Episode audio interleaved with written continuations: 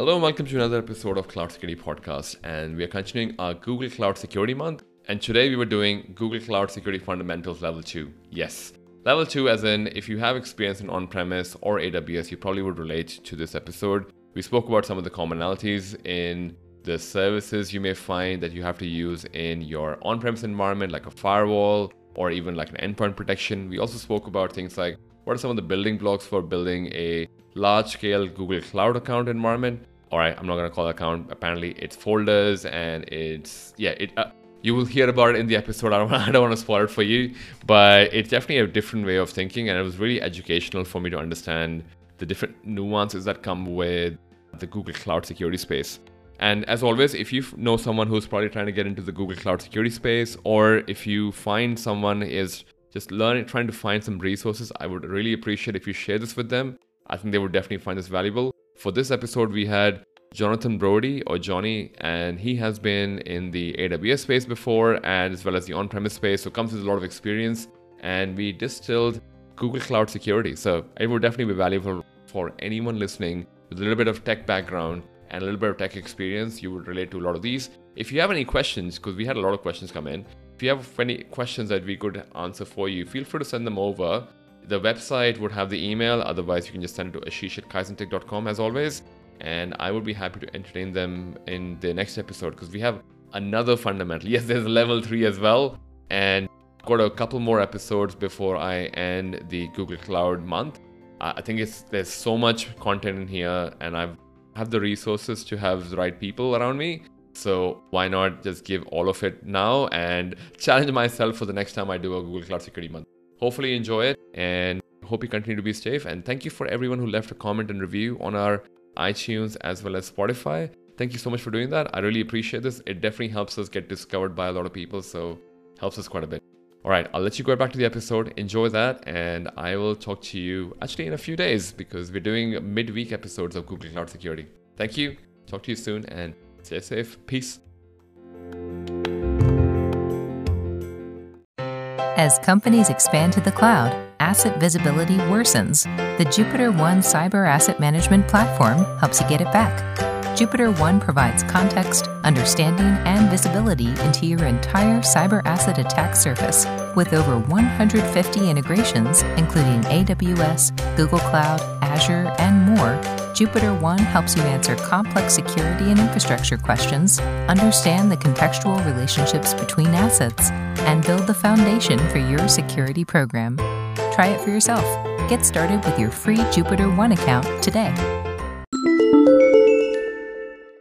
First of all, thank you so much for uh, staying awake late and appreciate it. You've got your morning coffee and I've got my, my evening coffee. So maybe we'll start with this. So how did you get into cloud, Google Cloud security? It's a good question. My career's kind of spans of over 10 years in computing in general. Google Cloud is my latest iteration of my career. I originally started in a kind of traditional on-premise environment, not like how a few of my other colleagues have started who have come from a more platform development environment and moved into cloud security. Right. So I came in from sort of like like a, a traditional on-premise background where most organizations had physical on premise. They, they either owned their own data center or rented their own data center, doing a mixture of kind of Windows system administration. Yep. But I always had a, a natural curiosity for security. And I think that a lot of people move into security because they have that kind of natural kind of natural feel for security, if that's the way I could probably put it. You know what I mean? You um you're always you're curious, you're always kind of thinking, mm, something's not right there I'd like to investigate it a bit more. So I always had this kind of like real natural interest in security. And then as my career progressed, I kind of moved into more a focused role in security. So kind of again, physical security, but firewalls. So like Cisco firewalls, web application firewalls, looking after sort of policies across the organization in terms of like password policies, very security specific. I started then getting involved in a bit of compliance, worked for a financial firm. So I got really involved in PCI there. So again, PCI on like on-premise environment and moved to a company that started doing a bit in AWS and that's kind of where my interest in cloud or public cloud started. Got really enthusiastic, really excited about cloud security, began just focusing purely on AWS. Then I moved to a company that had a large premise in Google running a data lake, which for many of our listeners listeners might be the case for their company. But it's very, very heavy from the kind of data lake perspective. Is is Google with BigQuery? It's a very powerful BI, and and that's kind of where Google started for me. Was it that company learning about Google Cloud, seeing how I could improve it, and yeah, I would say that out of all the kind of experience I have, it's it's probably my my favorite area. Really, I think it's a really good cloud if it's if it's implemented right. Yeah, and I'm glad we have you here as well because I think last week we spoke about Google Cloud fundamentals and we kind of started on building blocks on how people can go into, I guess, a bit more getting a feet wet, for lack of a better word, in Google Cloud security. And I think it's really interesting to kind of hear the differences some people may experience coming from a different cloud provider or different kind of experience. Like for yourself, you've been from an on-premise world and that you've done a bit of AWS as well, and now kind of going into the Google Cloud space for some time. Yeah. So, so, it's almost like a rarity sometimes I feel where you kind of hear these skills and like, oh my god, this person is working in AWS and GCP as well, or sometimes yeah, just starting from one landing on the other so for me i feel like a good place to start could be for people who may not have worked with google cloud enough but have on-premise or uh, aws experience what are some of the building blocks for i guess a google cloud security uh, kind of a thing that you want to do for an environment? So I think I'd probably break it into two parts. So if you've got your on-premise folks, look for kind of transferable skill mm. that they've got. Networking, however abstract your technology is always going to be fundamentally still TCP/IP. It's still going to be the same regardless of whether it's between two physically connected devices with a cable running between them or it's yeah. some sort of uh, Kubernetes cluster, it, it, networking is still going to be fundamentally the same thing. So I yep. think I think for like the on-premise folks, just looking at kind of transferable skills, I would say, seeing yep. actually how you can relate your skills to kind of cloud consumption. So things like databases, for example, if you come from a DBA background, SQL query language is still going to be query language in the cloud. However, the technology is Linux, for example, you might come from a kind of a Linux sysadmin background, but actually you're running a container image that's Alpine Linux, for example, it's still going to be Linux. So yep. these are quite nice things. If you're coming from an on-premise background, look for ways in which cloud has been consumed that has relatable skills. For the kind of AWS folk, there will be very there'll be, there'll be huge similarity. I wouldn't say necessarily in terms of how Google Cloud is structured. I think that that is the main difference. And I think if that if you get that right, you're winning. So I think that actually how Google itself is structured is, is really important. But in terms of the services, there'll always be relatable services within inside of GCP and AWS. If it's identity access management, you've got identity access management in AWS. If you are running sort of a, a Kubernetes engine, it's going to be GKE versus EKS so they're very similar. So I think that yeah, for on-premise guys, look at your kind of look at some of those core building blocks on like networking, Linux. For cloud people, try to look at um, and there's some really handy maps out there as well where they'll map services and terminologies for you. They're really good to look at as well. I, I think that in terms of that, the technology space, I think it's it's similar. It's just yeah. how it's laid out and how it's organized is where it differs. Yeah, and I think uh, we'll definitely get into a bit more deeper into each one of these. So I think there's definitely some juice in there for people who may be listening in as well, they might consider, I guess, oh, I already do certain things already. How much of it is I just can reuse and maybe not reuse? I have to rethink on how it is done. But maybe taking a step back on the whole technical skill set perspective, right? A lot of people may be kind of wondering, I don't even know if I have the right skill set for it. The whole cloud world has kind of changed the frontier for what used to be, I guess, COVID has made, made people thinking Indeed. what's normal. So yeah. even with cloud as well, sometimes what is normal in Google Cloud as well. So, from a technical skill set perspective, what do people need for that in a Google Cloud environment? So, it's a good question. I, I well, for me myself personally, I, I don't actually have any formal qualifications in GCP or AWS. I've never done certifications in that route. There's many people who, who have, and I think that it definitely benefits you from like a CV perspective. If you're trying to actually go and try and get an actual job, if again you're moving from an on-premise background and you're trying to get into cloud, then having like a certification is very good. It's going to grab the attention of a recruiter. Myself, I don't personally have have any of those official certifications. The reason why I've never really pursued one is that kind of trying to always kind of stay. I, I try and stay as ahead of the game game as, as I can. And the information space in cloud is so vital. It's mm. having the mm. kind of it's looking in the right places for the right resources at the right time can give your business like the edge in terms of how you actually do cloud security. And I think just because of that fast paced environment, I don't really think the certifications can keep up. But that's just a personal opinion. What I would definitely recommend anybody to do who's wanting to try and learn the skills of GCP is that you can spin up a GCP project very simply. You can there's no barrier to entry apart from just having a gmail.com email address. You can go on, you can actually there is a limit until you start having to pay, very similar to AWS. That for me is the, is, is the key is just get yourself a project and start actually trying out the services. Get your hands dirty, I guess. Indeed, absolutely. Yeah. Yeah, it's good advice as well. And probably works across all the uh, technical skills that we want to learn in, in life as well. So that's pretty a good advice, man. Solid one. So, in terms of, I guess now kind of flicking back to what we spoke or where we started in terms of the, I guess, the building blocks. Now, obviously, there are certain you can you can go into the whole i guess how to protect an application how to do this how to do that. But before that i kind of wanted to understand from a compute infrastructure perspective on a gcp and from a security perspective what, what are some of the things that people should consider like any popular service within gcp because i feel like aws kind of keeps talking about their popular service like oh use CloudTrail, use use uh, GuardDuty, use this, use that. What are some of the services that come to mind for GCP that you think people should be aware of, and uh, any specifically re- any specific reason for why those services as well? So I think in terms of, as you said, for people who are coming from an AWS background, we've got things like GuardDuty, Security Hub, Security Hub. Yeah, yeah, exactly. Yeah. So uh, GCP has a has a native security service called their Security Command Center. That is definitely something that you should have in enabled within your organization. That comes in two parts. There is a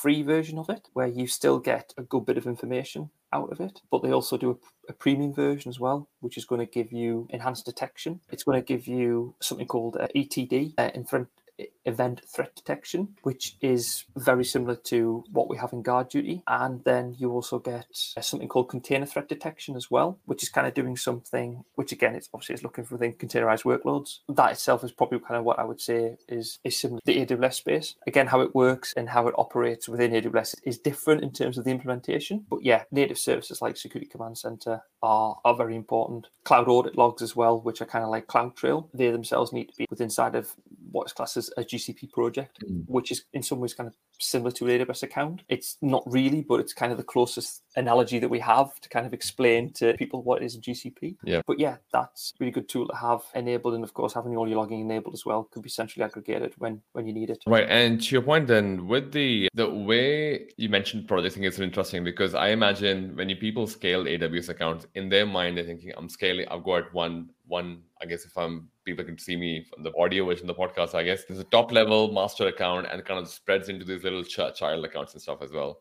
You mentioned projects and projects the kind of way for accounts on google. So what does i guess where does one a startup would start in a cloud kind of environment? What, what are some of the things that they would start with in terms of what you mentioned project and however it spreads out and how does that scale into like a large enterprise that wants to use gcp so what are some of the components over there? That's actually a really good question. And i think actually when you're if you have the luxury of, of starting out in gcp to try and get it right first is is really important. So before if we go through the the kind of architecture of GCP, and we'll try and relate it to AWS and then try and talk about the differences as well. So, GCP architecture kind of has three fundamental components to it. You have what is called the organization. So, when we talk about the organization, we kind of talk about the organization in general, as in the organization that consumes it. But from a the technical term organization is talking about the organization layer, which is effectively a it is in fact it is a layer. A layer is probably a good way to describe it. It's a layer of how GCP operates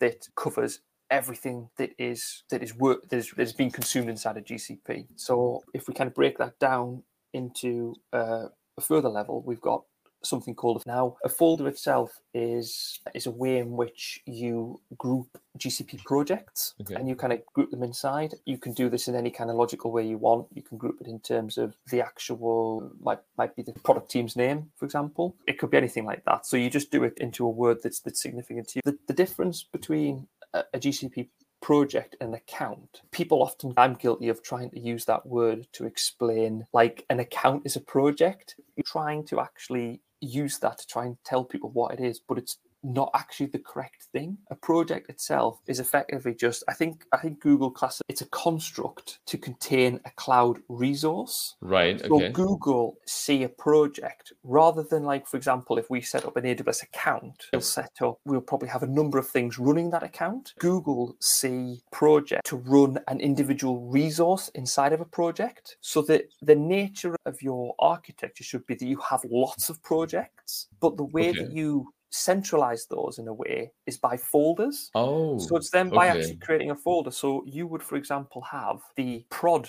folder. Yeah. You could have that, for example. And then what you do is you would have everything inside of that. So you'd have uh, so you'd have a naming convention for your folders, of course. So you'd have something that identifies the, the actual team, whatever, but then it would actually Right. be the, the production. And then inside of Oh. that you would have you would have all the actual projects inside of that. Right. So to your point, then inside a project. So to your point, if I'm starting, I'm starting a company today, and I've kind of gone, okay, I've got Johnny and I are starting a company, and Johnny's a great tech guy.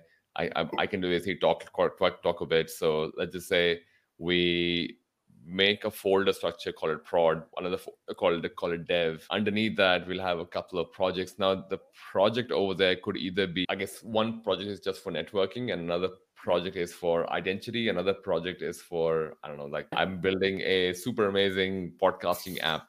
So is, is that how it would be structured Yeah, that's correct. Yeah, that's correct. Oh, such a different way of thinking. It is. Oh, right. Okay. And and kind of so maybe uh, what about identity then? How does identity fit into like because how identity in an AWS context, like I have an IAM user, I have my SAML. So I assumed everything in Google Cloud would be hey SAML to Gmail, but what else happens over there? That's actually again a really good point of actually putting it because you, you do still actually have you still actually do have in a project level. But the idea behind folders is the my way of thinking of Google is that Google is trying to go from a decentralized approach. So if, if we touch upon kind of if we can quickly switch back to AWS, we kind of we understand kind of account and in an organized in an AWS organization we have an account where we'll have an account that'll sit at the top and then Yep. we'll kind of break it down and down and further into That's right. accounts. With with Google, what we are looking to do is, in a sense, still have a centralized approach, but decentralized at the same time. So if we go back to the folder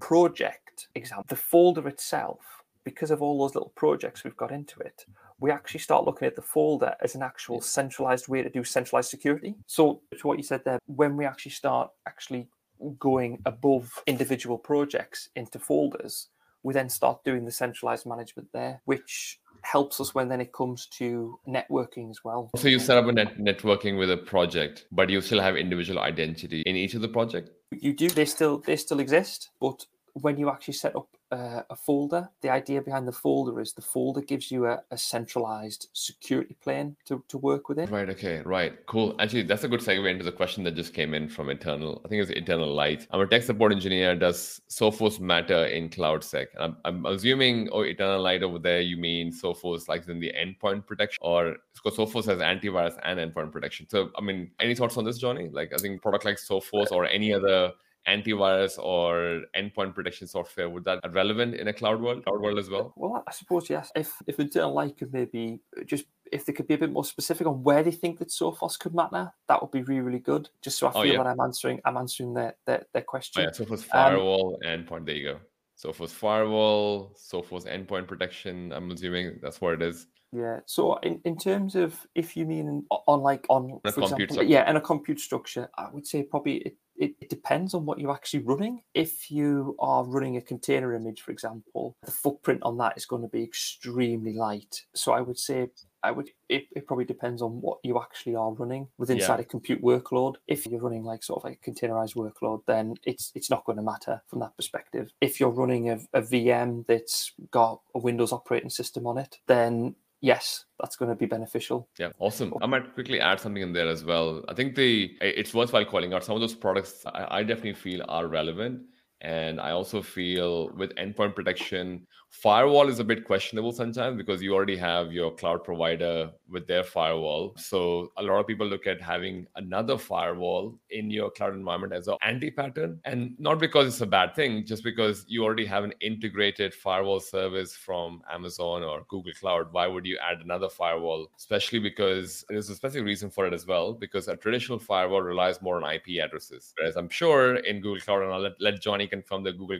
Cloud Cloud in AWS and, and Azure, you kind of find that it's not the IP address, it's the identity or hey, who's running the stuff, the the server is important. Is that the same in Google Cloud? No, I would still say that if we have got if we've got a compute resource running that is that is actually again most of the things that we actually expose is is going to be via API. So necessarily, I would say probably sort of layer three doesn't probably uh, matter as much in in that instance. Even though I'm not a I'm not an expert on, on API security by any stretch of the imagination, but I, I, w- I would still say that we still want to protect from any kind of services, maybe be a web server, for example, that we are that we're running in, in the cloud. We still want to prevent that from DDoS, for example. So Oh, we yeah. still need so we still but we have native services inside of inside of Google Cloud to protect us against. Oh yeah, actually that's a good point as well. Because uh, another example for using firewall is usually have, have DDoS protection, but most cloud providers have their own dedicated, I guess, content delivery network, and attached you can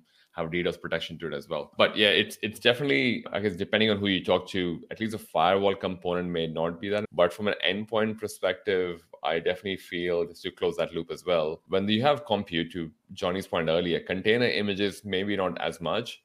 But if you have a virtual machine where I guess it could be an app that's 20 years old, or you have compliance requirements, which requires you to have like a IPS IDS in there, maybe those kind of scenarios when you see people have to have something like endpoint protection. Uh, now it could be Sophos, it could be anything else. That's probably mostly the scenario that I normally see people go down the path of when they're thinking of endpoint.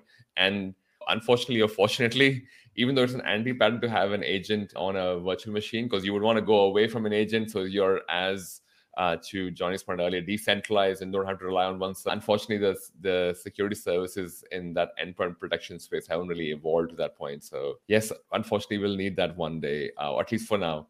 Hopefully that answers your question, Eternal. This Eternal Light, let us know. So I'm not even sure if it's a he or a she, but I hope you got the answer. And uh, if you didn't, feel free to drop in a follow-up uh, question as well. Thank you. All right, that's a, that was a good segue as well because we kind of spoke about the fold folders and how people talk about different folders, how to think about folders, and I can map that to AWS to some parts Azure as well. I think we have a few Azure experts here, so I'm sure they can give their perspective. Now we've kind of have set up the organization. I've grown this massive podcast platform. I've got a project which is for my production.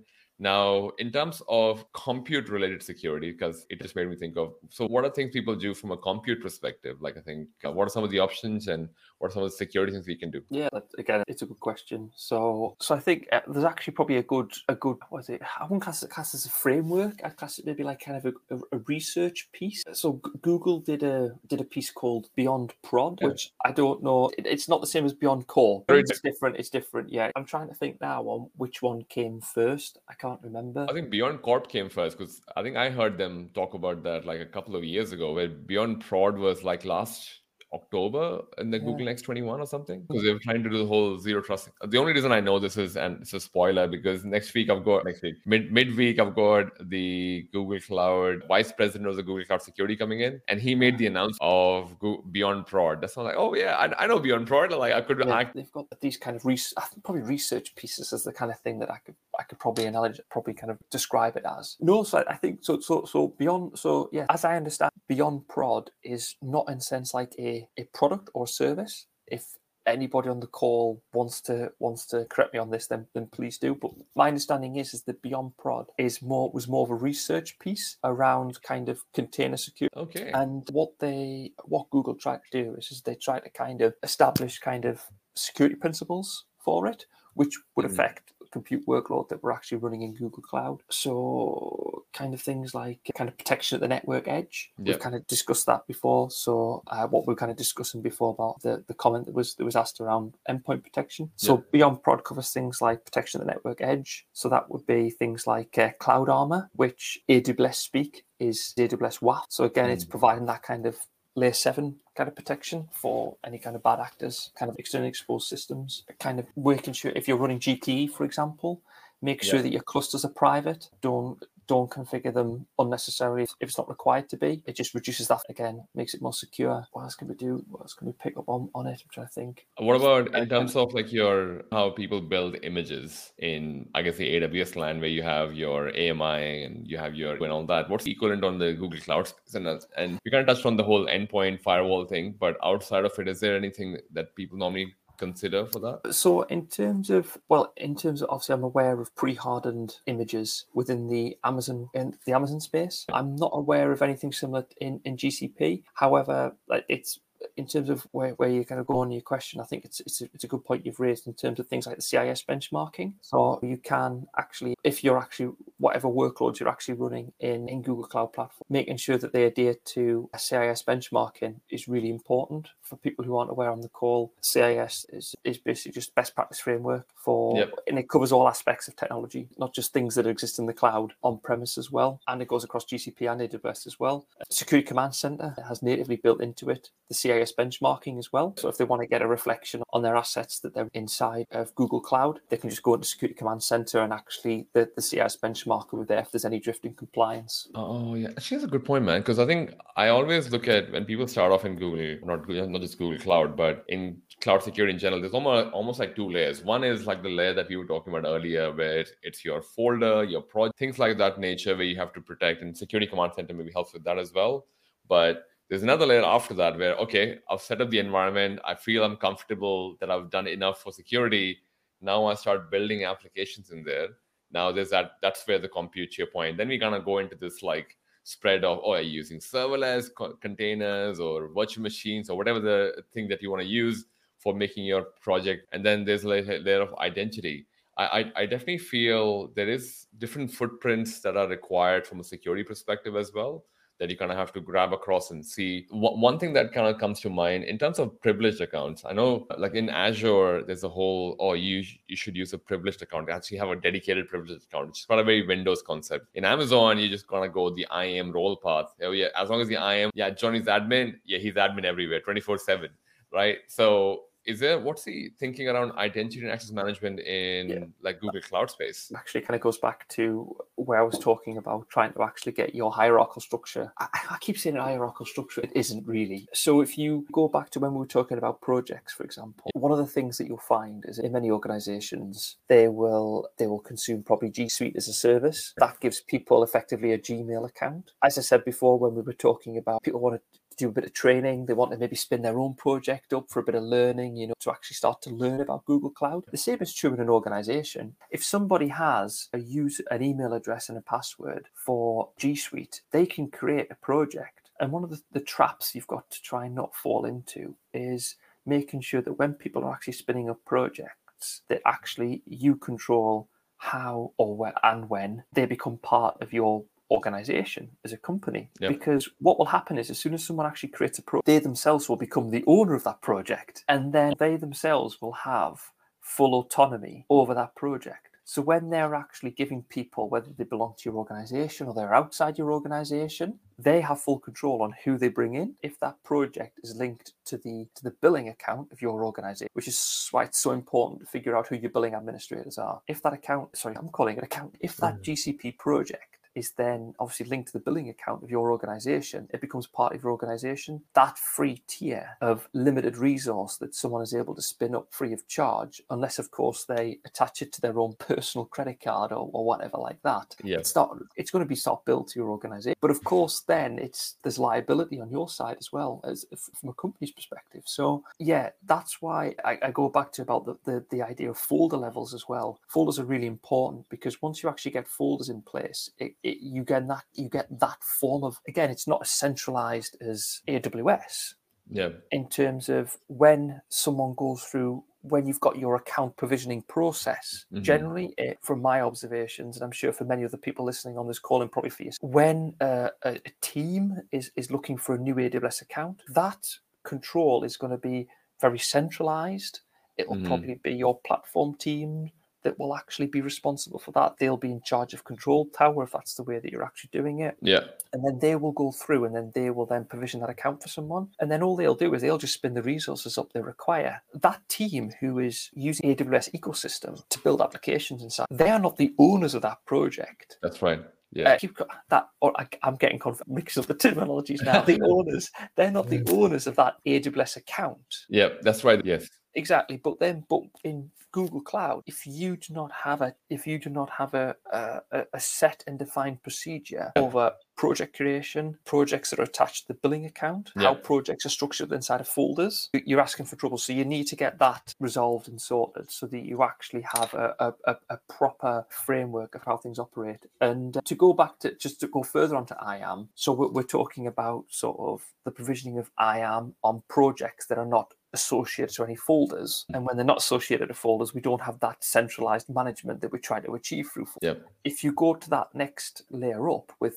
organization, when it comes to identity and access management within organization, everything that a person can do with an organizational level role transcends everything that is in both a folder and a project. So it's extremely important that when you are assigning to an individual role that is not a folder level or a project level, but is at an organization level, that is extremely powerful. So you have Right. to make sure that you have a very tight procedure on who has that Right. and the and the and the kind of if you, if you will the kind of the super use Yeah. of, of the google cloud space is the organization admin Right. that itself is is very powerful and if you are an organization you get audited Mm. that is going to be the first thing that they're going to look for they're going to look for who actually ha- has that that ability within your organization so i would definitely recommend to anybody when they're looking to address iam either when Yep. they're looking to build something from new or they're looking to address an existing an existing uh, consumption within their business of gcp is Yep. to look at that organization permissions make sure that who's got that permission and also make sure that you look for policy changes at an organization level as well the guy who had on a week i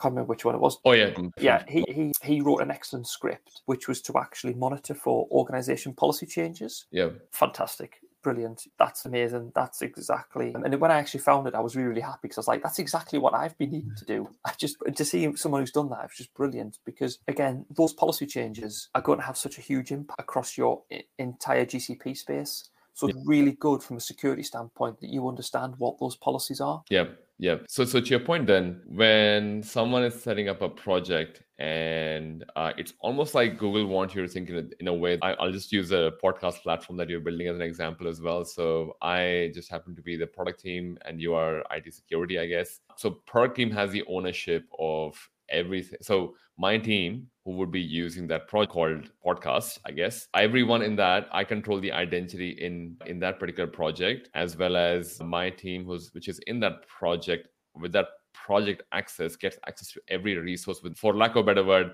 god level access for that service in that project. But there is another layer on top which is the organization layer that you're referring to the organization policy. So you've got the folder level in between that as well. So the folder Also, level is where you would group you would group projects that are within the, the remit of your Right, right.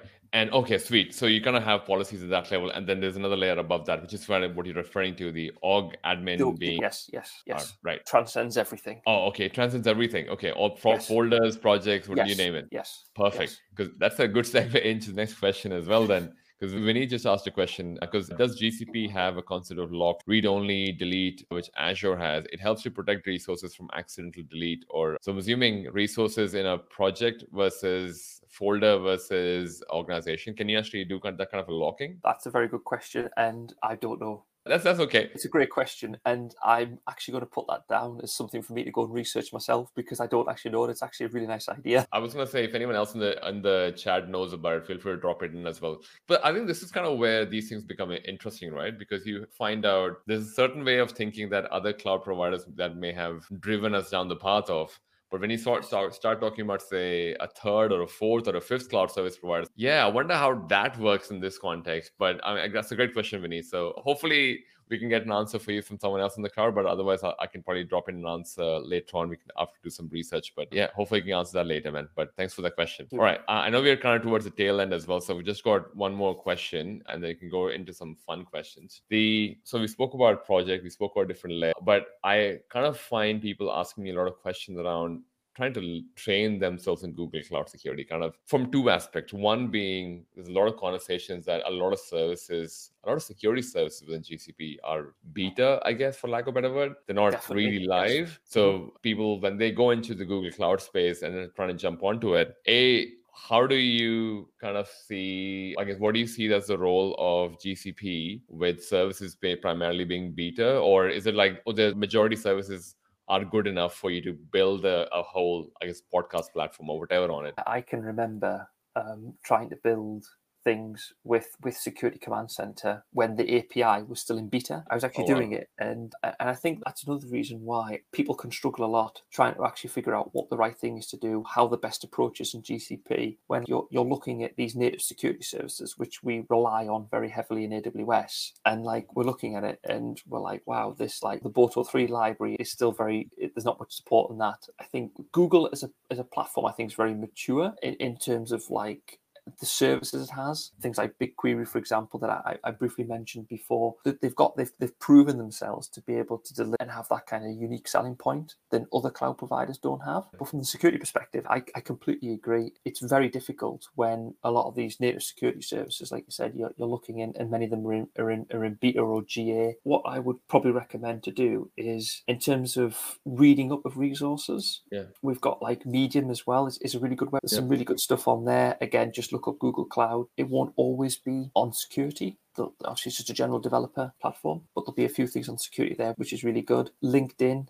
is an excellent resource as well to to try and like follow people, particularly people who are connected in some way to Google, to try Yeah. and see when they're releasing things. What else was I thinking? Google have some really good GitHub pages as well um, on some of their projects. I was just thinking one called uh, Tsunami, which is a really good project. Again, we can link that in the description if anybody's yeah, interested. yeah, cool. That's that's a that's a network scanner that, that's really good to use. Check out Forseti, as, which is a really good project as well. So if you if you want to look that up, that was in, I believe that was a collaboration between Forseti, between Spotify and Google themselves. So I, I think that the to answer your question, it it is difficult when a lot of the native security services that Google are offering is not in full release yet. I think the open source community is helping a lot. It's certainly in no ways as mature as AWS and Azure, in fact. But there is some good stuff out. Some of the kind of open sourced projects that Google and GitHub, uh, again is, is a really good project. Right. And then again, just look on Medium, look on LinkedIn, follow some really good people on there,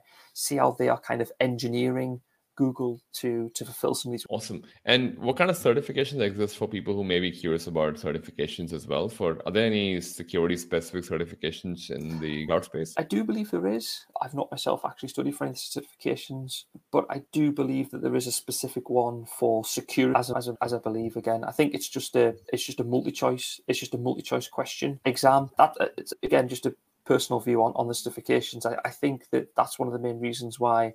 I've kind of strayed away from specific security because they're just multi-choice. I am a big fan of what CNCF have done within within the Kubernetes one. I'm actually currently studying for my my CKA as administrator and Yeah. to do my CKSS after that for, for two reasons. One, it's cloud agnostic, so Mhm. even though you've still got like your different flavors of Kubernetes in Yeah. AWS and and GCP and Azure and Oracle and all that kind of stuff. There's still a kind of core component of it, like kubectl is still kubectl, regardless on on whichever flavor you're using of it. So it's Mhm. kind of a it's a transferable skill across all clouds.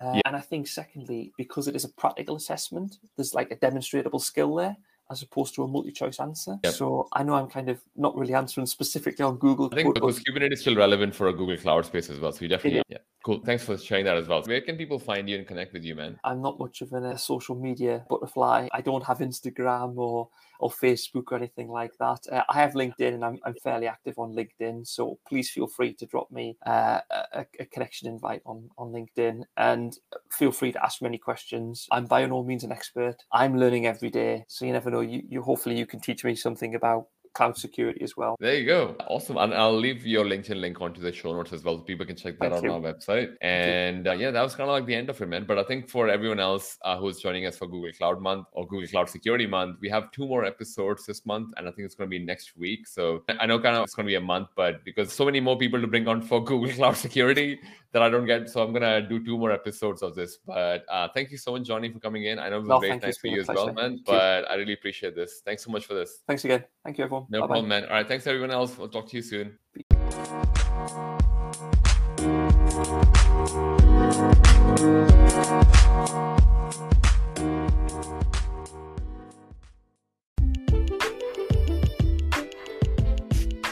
Thank you for listening to that episode of Cloud Security Podcast. If you found some new information from that episode, we would appreciate if you share it with others. Share it with us as well if you have any good feedback or good learnings from the episode. We are on all your favorite podcast platforms. If you don't find us there, you can always go on our website, www.cloudsecuritypodcast.tv, to listen to the latest episode. We appreciate your support in helping us grow. It helps us bring more guests, it helps us support the channel. So, really appreciate it. Thank you so much for your time and talk to you on the next episode.